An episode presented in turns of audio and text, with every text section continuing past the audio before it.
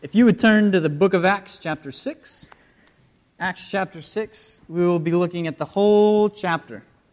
But it's a short one. Acts chapter 6, verses 1 through 15. This is the word of the Lord. In those days, when the number of disciples was increasing, the Grecian Jews among them complained against the Hebraic Jews because their widows were being overlooked in the daily distribution of food. So the twelve gathered all the disciples together and said, it would not be right for us to neglect the ministry of the word in order to wait on tables. Brothers, choose seven men from among you who are known to be full of the Spirit and wisdom. We will turn this responsibility over to them, and we'll give our attention to prayer and the ministry of the word. This proposal pleased the whole group. They chose Stephen, a man full of faith and of the Holy Spirit. Also, Philip, Procorus, Nicanor, Timon, Parmenas, and Nicholas from Antioch, a convert to Judaism. They presented these men to the apostles who prayed and laid their hands on them.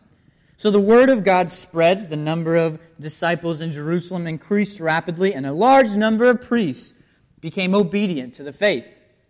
Now, Stephen, a man full of grace and power, did great wonders and miraculous signs among the people. Opposition arose, however, from members of the synagogue of the freedmen, as it was called Jews of Cyrene and Alexandria, as well as the provinces of Cilicia and Asia. These men began to argue with Stephen, but they could not stand up against his wisdom or the spirit by whom he spoke. Then they secretly persuaded some men to say, We have heard Stephen speak words of blasphemy against Moses and against God. So they stirred up the people and the elders and the teachers of the law. They seized Stephen and brought him before the Sanhedrin. They produced false witnesses who testified. This fellow never stopped speaking against this holy place and against the law. For we have heard him say that this Jesus of Nazareth will destroy this place and change the customs Moses handed down to us. All who were sitting in the Sanhedrin looked intently at Stephen, and they saw his face was like the face of an angel. Let's pray. Father, we thank you for your word, and we thank you for your spirit who's always with us. God, as we look at these verses, I pray that you would move me out of the way, that your Spirit would open our eyes to understand not just those times that the church has failed, but how you use this failure to bring about the care and the preaching of the word. It's in Christ's name that we pray. Amen. We have all either heard or said some of the following when it comes to not just this church, but the church universal or different churches we may have attended. For example, we don't take care of, and then fill in the blank. We don't take, do, good ty- do, do good job taking care of singles. Or we don't do a good job of taking people who are married without kids. This church tends to focus on, on, on just on, on young parents. Or we don't take, do a good job of caring for our seniors. We don't do enough visitation. Or we don't do a good job taking care of homeschool kids. Fill in the blank we've often either heard or felt some of these critiques, and I mean critiques in a good way.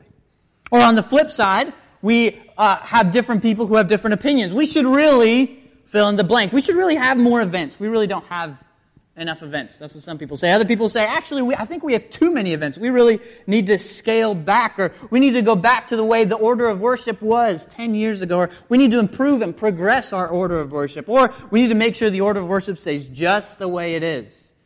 Now, there's times that you just can't make everyone happy. And I'm saying this about myself. This is not me wagging the finger. But on the flip side, there are times that the church is really failing in certain areas.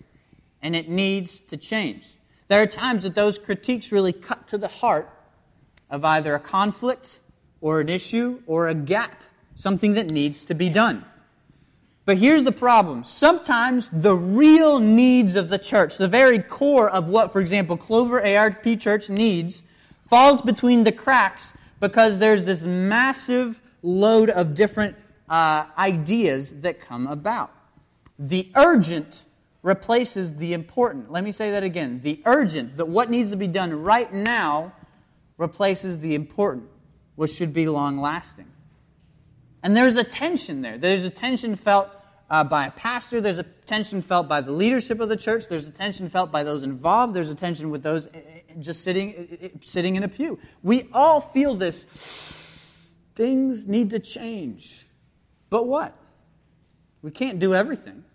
We can't change everything. And there's some things that we are doing very well. You see, here's what we're looking at today. If we are filled by the Spirit, we should be means or conduits for the teaching of the Word and the service of the church. Now that sounds simple. But how does that happen? You see, Clover in Clover ARP Church, we are succeeding. There are some things we're doing very well. There are other things that we are failing. And I say we, pointing at myself as well. Here's my question to you. Here's my question to me. How do we prioritize the most important parts of ministry? We cannot do it all. We cannot succeed in everything. We cannot be experts at every part of ministry. What is that area of ministry that God has given to Clover ARP Church? And how do you, how do I become conduits for either a growth in an area of a ministry or sometimes it's just tweaking to make it more effective? That's what we're looking at today. The context is this new church is growing in the book of Acts and it's experienced its first case of church discipline where the Holy Spirit took care of it and its first case of persecution. And now we see some internal difficulties, some internal strife, and some different questions that are happening, and very poignant critiques. And we see how the early church reacts to it.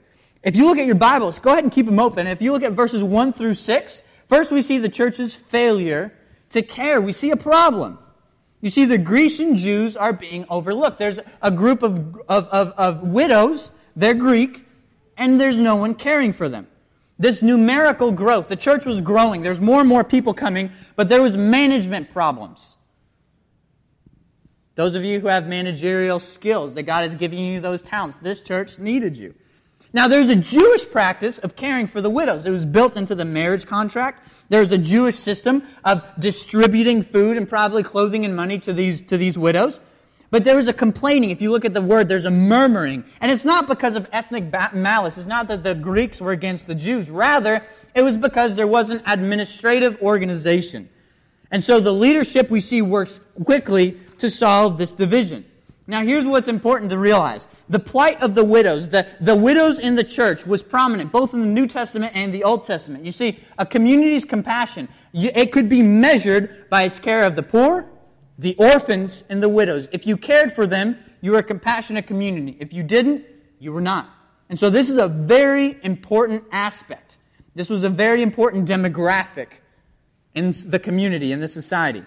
But we also see a priority. If you look at verse 2, there was a priority for the apostles, the teaching and the service of the church. You see, this complaint is legitimate. Someone needs to care for these widows.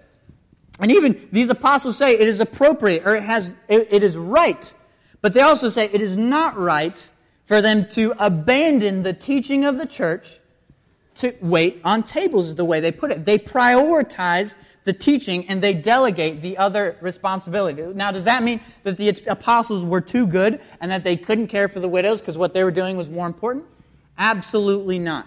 But that word right has the nuance that they had been called. The apostles were called to teach. And if they didn't teach before God, they were ignoring their responsibility. So they had to find another way for this to be fulfilled. This is something that I've felt very powerfully since I've been back. You, people in this church, have done a great job. There are so many people here that work overtime so that I can be free to visit, I can prepare my teaching, and this is me saying thank you. You see this, this, this problem, this issue that was happening here? I'm saying thank you. There's so many people who work behind the scenes so that other people can minister. And those people would not want me to say who their names are. But you, y'all have done a great job with this, this administrative part, caring for these smaller details.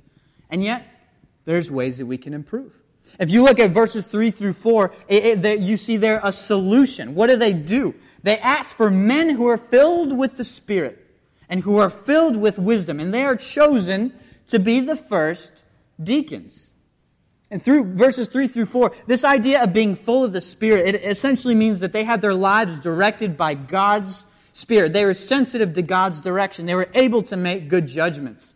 They had a good reputation. And the, the word, it says that, that they were testified about there in verses 3 through 4. The actual word there is martyr. The word martyr means to testify. And it meant somebody had testified about their good character, about how they were filled with wisdom, about how they were filled with the Spirit.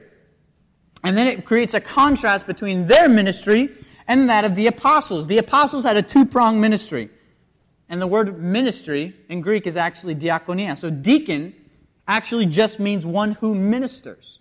But the apostles, their goal, they were to devote themselves. What, what are the two things there? To prayer and the ministry of the word. And you see a separation of two uh, offices in the church the office of deacon, of serving, and the office of elder, of teaching and of prayer.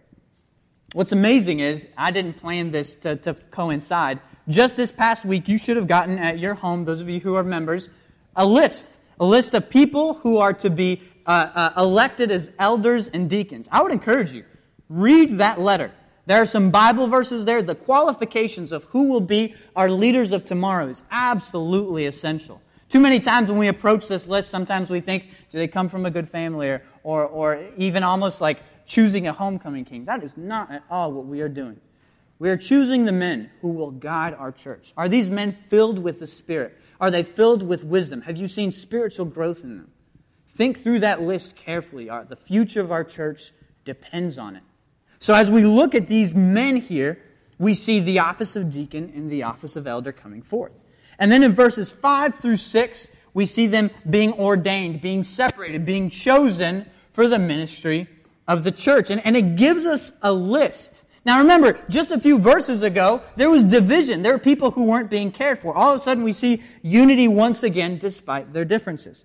Stephen is the first name mentioned here, and he's described as a man full of the space, full of faith and full of the Spirit, which is the same few words that were used to describe Barnabas before, and he'll come up again in 1124. A man full of the faith and full of the Spirit. Wouldn't you like to be described that way at your funeral? I know I would. It describes Philip next. And it's likely that this Philip is actually an apostle. We see an apostle stepping forth into the office of a deacon, which is actually something that this church did. There are several elders who noticed that we needed to help train and care for our deacons, and so they became deacons so that they could care for that office. We likely see that happening here with Philip. And as you look through the rest of the names, they're actually Greek though the names are common in Judea. So what's likely is this group of people were made up of both Jews and Greeks, and they united to help care for the Jewish and the Greek widows. And they were commissioned by the apostles with prayer and the laying of hands, a recognition of God's call. God had called these men for this task. And so the church retains its unity despite, despite ethnic and cultural differences. We see that here. What I want you to notice, the church was not perfect. They had had a problem. There was a problem here. They were not caring the way they should. But they reacted to their need for change. They prioritized the important. Then, if you look at verse 7, what is the reaction? What happens next? You see church growth. The word was growing, or it continued to increase. This active verb is, is, is that's the first thing that happens. It's a personification. It's almost like the word was a person and it was growing and going forth. And it's directing its own growth like the seed or the fruit of a harvest. Think about Luke chapter 8, 11 and the, and, and the, uh, the parable of the sower. The word was growing. The other thing that we hap- see happening here in verse 7 is the disciples were being multiplied. Now, this is actually a passive verb. Now, why do I, is a passive verb. Why do I call this to your attention? In an active verb, you are doing the action. But here where it says they were being multiplied, it's not that the church was working hard. It was something external was making them grow. And from what we've seen through the book of Acts, we know exactly what that is. It was the Spirit. Many were coming to faith because the Spirit was multiplying them. They were being multiplied. Not only were they being multiplied, look, look at the third thing that it says. Even a crowd of priests was being obedient, which is an absolute miracle if you think about what was happening in chapter 5. What was happening in chapter 5? They were being persecuted by the religious leaders. You saw the Sanhedrin, you saw the Pharisees, you saw the Sadducees persecuting them, flogging them, thinking about even killing them. And yet by chapter 6, verse 7, you have some of these religious leaders converting to the faith. God used the unity, God used even the critique in the church to bring the church growth. This is a stark contrast to last week. And they're being converted. Now, this is the first of six summaries that shows what success does to a church. When a church grows, there's two things that happen. One, there's a popularity and there's a growth in numbers But there's also persecution, be it be internal or external. We will see this every time there's a summary statement like this. Anytime the church succeeds, anytime it grows, it looks great. The community gets excited. But get ready. There will be persecution, whether from inside or from outside. And it's no different today. The success and the growth of the church will come with those that enter the church, but there's also those who will react against it. Interestingly, both groups see areas of need in this church. Here's the difference one group remains critical. Critiques are good, but one group remains critical. The other humbly joins in to make the change. They see a gap and they try to step in. What can I do? And so when we look at verses 8 through 15, there's an explosion of what? Church persecution. You were expecting growth. We are hoping for growth, but instead we see persecution. Yet amazingly, what we're going to see through the book of Acts, when things get hard, that's when the church seems to grow the most. God uses difficulty, God uses trial to grow his church. And I know I've seen that in my life. Perhaps you've seen that in your life as well. Look at verse 8. First, we see the ministry of Stephen. He was a man who was serving with the deacons. They were helping the widows, including the, the Greek widows, and they were serving. What's amazing here, too, my notes aren't as the, the uh, my, I was going in one direction, my notes were going in another.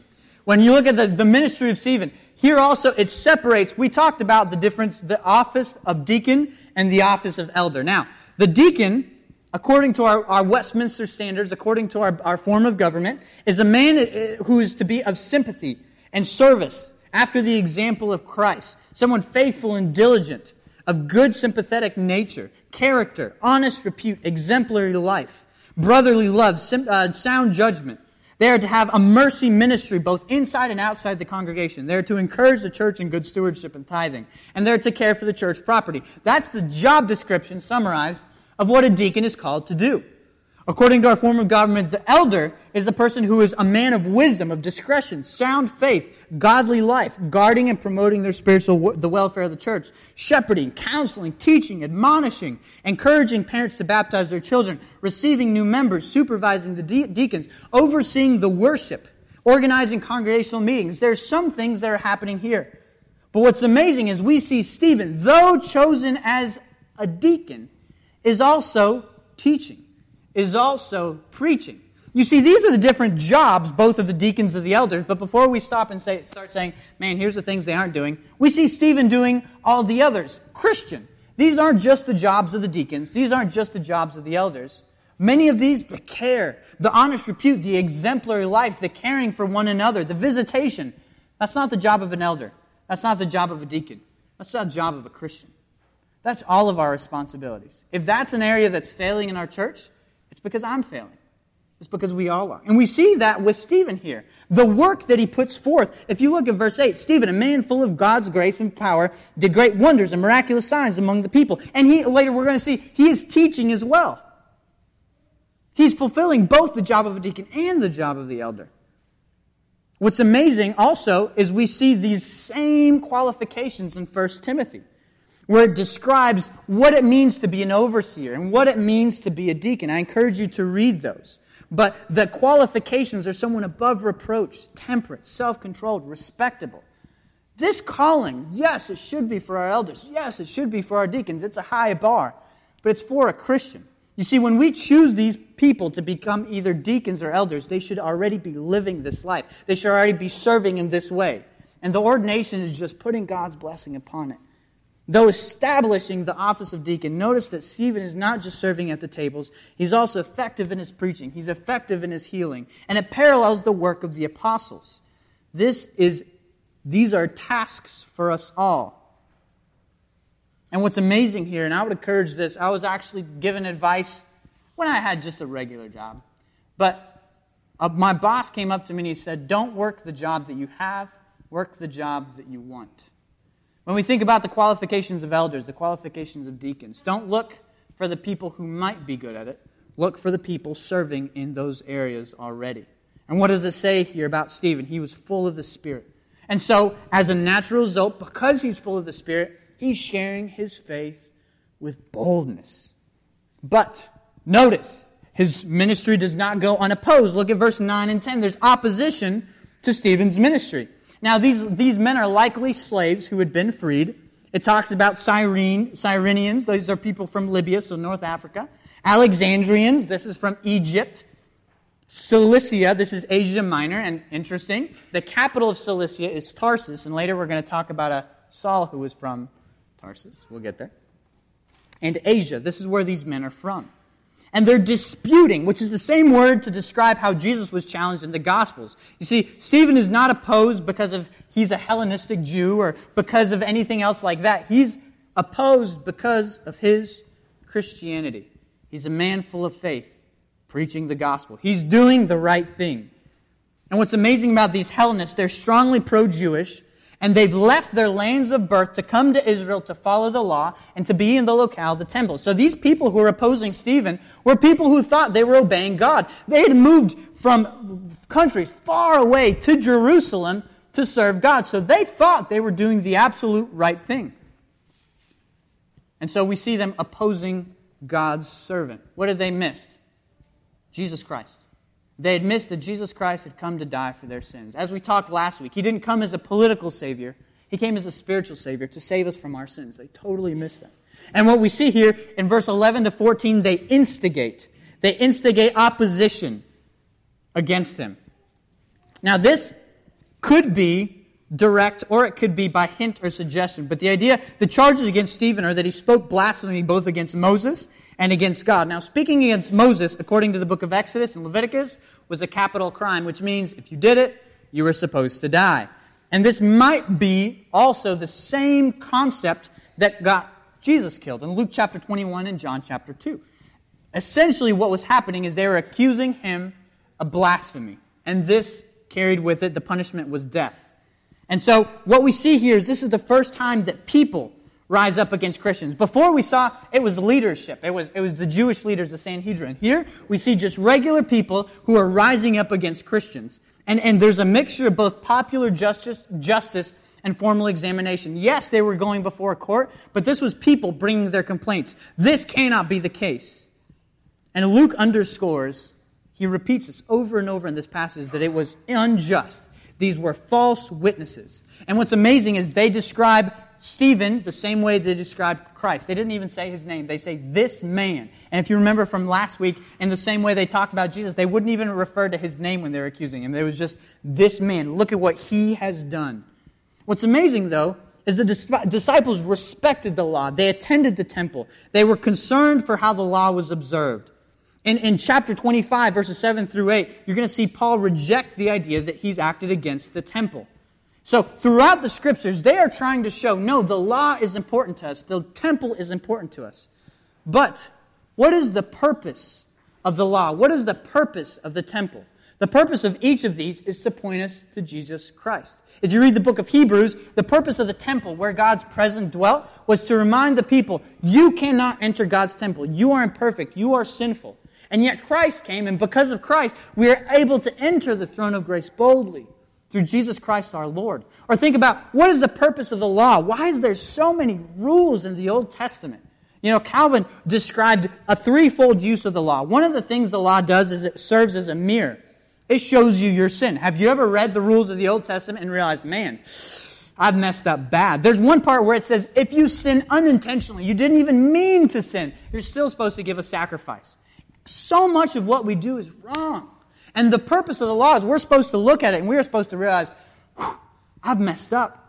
But the law also restrains evil. If you think about the way our world works, instead of just having chaos and anarchy, the purpose of the law is to restrain evil. But it also has concern for how the law is observed. You see, you as a Christian, once you become a follower of Christ, you realize this law is supposed to guide my life.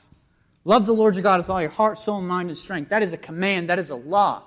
If you live by it, your life will be so much better because you are in Christ. Do not steal. That's a good rule to live by. You can go through the law.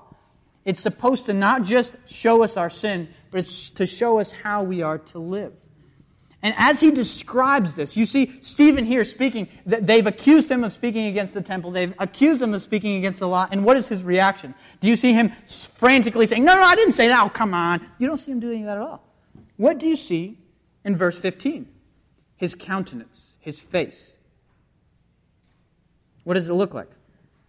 They saw his face was like the face of an angel. There's another aspect to where people really think that what this is referring to is brightness. In the Old Testament, whenever Moses spent time with God, he came off of the mountain and people looked at him. They couldn't even look at his face, he had to put on a veil. In the book of Second Corinthians, chapter 3, it talks about how we are to reflect the sun. And so when people look at us, they are to see Christ's reflection. When, when Jesus was on the Mount of Transfiguration, it talks about, it talks similarly about that. When you spend time with God, you are different. And this is showing his reaction isn't to scramble, it's not to be afraid, it's not to justify himself. He's getting ready to preach one of the most famous sermons in the Bible. In fact, this is the longest monologue in the entire scriptures. He gets more time dedicated to this sermon than anyone else does. And he's about to tell them the truths of Scripture. And so, this, the appearance of his face sets it up for the next chapter. Despite the injustice of his opposition, he is not fazed or distracted. Rather, he reflects those who have been in the presence of God. What did it say about him before? He was full of the Spirit. That's what people saw. What I want you to notice is that the Spirit uses the failures of the church to fix the problems and to provide growth. We also see that the growth itself comes from the Spirit. But I also want you to notice that success in the growth of the church brings one numerical growth, numerical growth and spiritual maturity, but it also brings persecution and opposition. So our answer is, are you different when you are full of the Spirit? Whether you are persecuted or not, our reaction to difficulty or no difficulty, to joy and success, should be absolutely the same.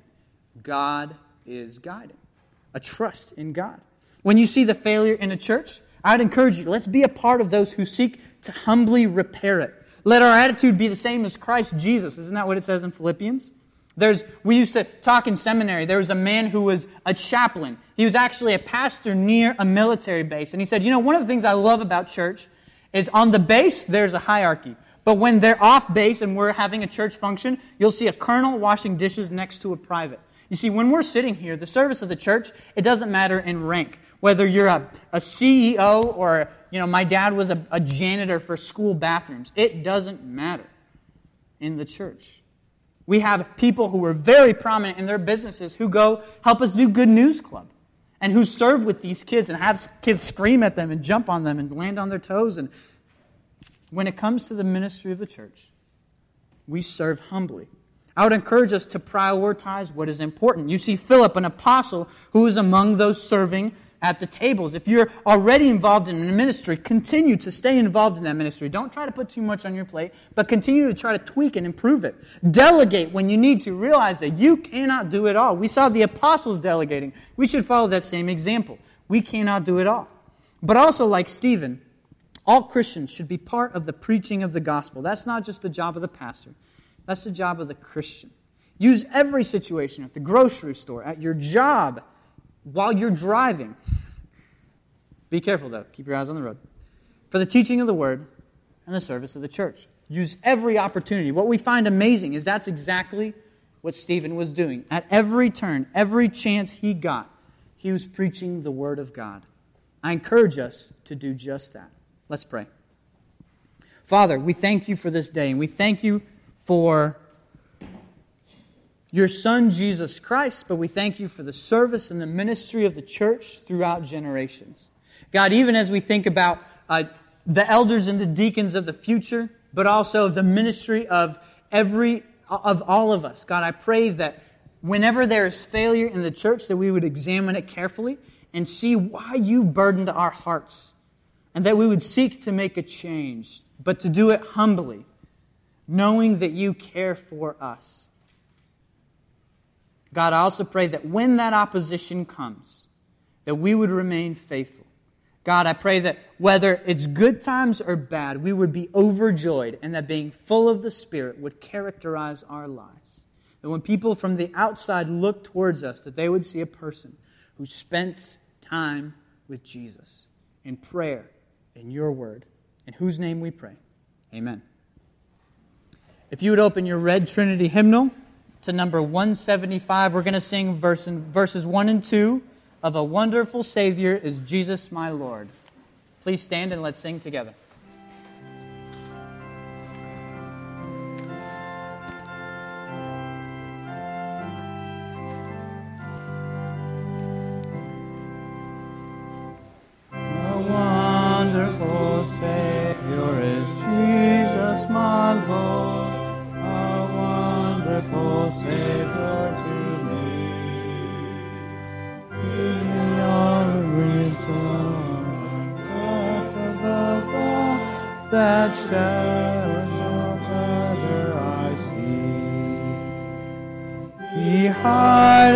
my soul in the cleft of the rock. I'd sing until He hideth my life in the depths of the sea and covers me there with his hand and covers me there wonderful Savior is Jesus my Lord. He taketh my burden away. He holdeth me up and I shall not be moved. He giveth me strength as my day. He hideth my soul in the cleft of the rock.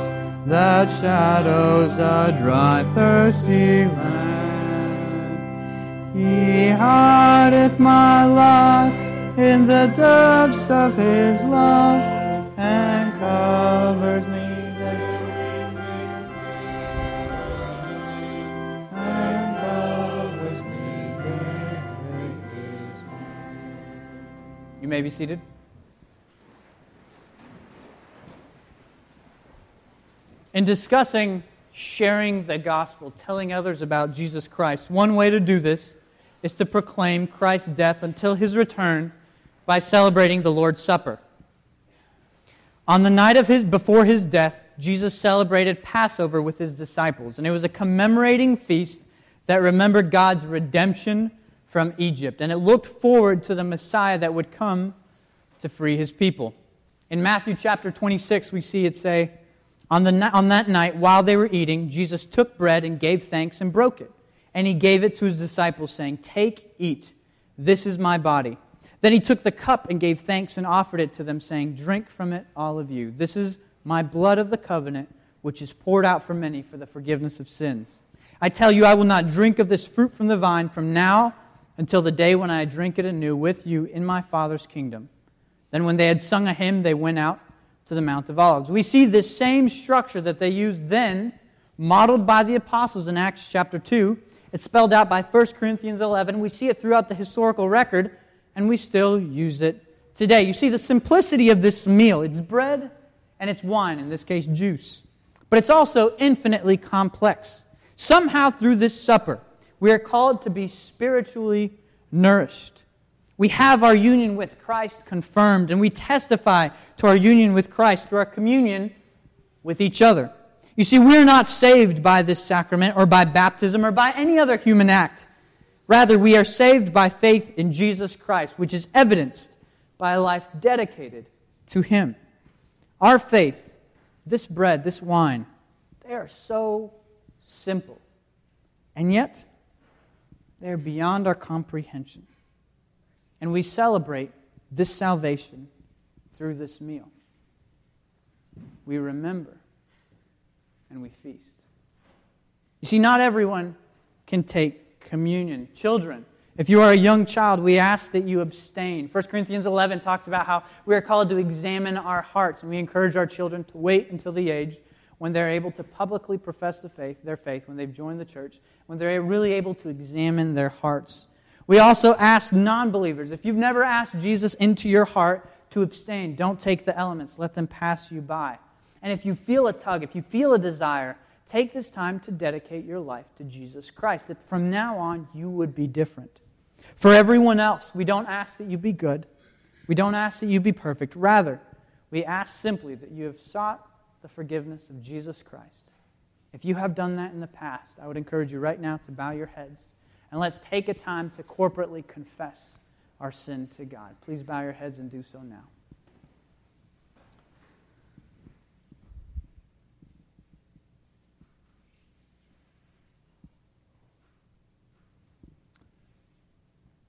Father, we are sinful, broken people.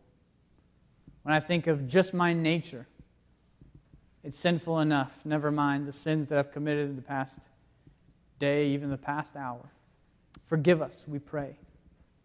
But Father, we also thank you for the assurance that we have in Jesus Christ. Thank you for the assurance that we have that you forgive our sins. You've promised that you are faithful and just to forgive us our sins and cleanse us from all unrighteousness.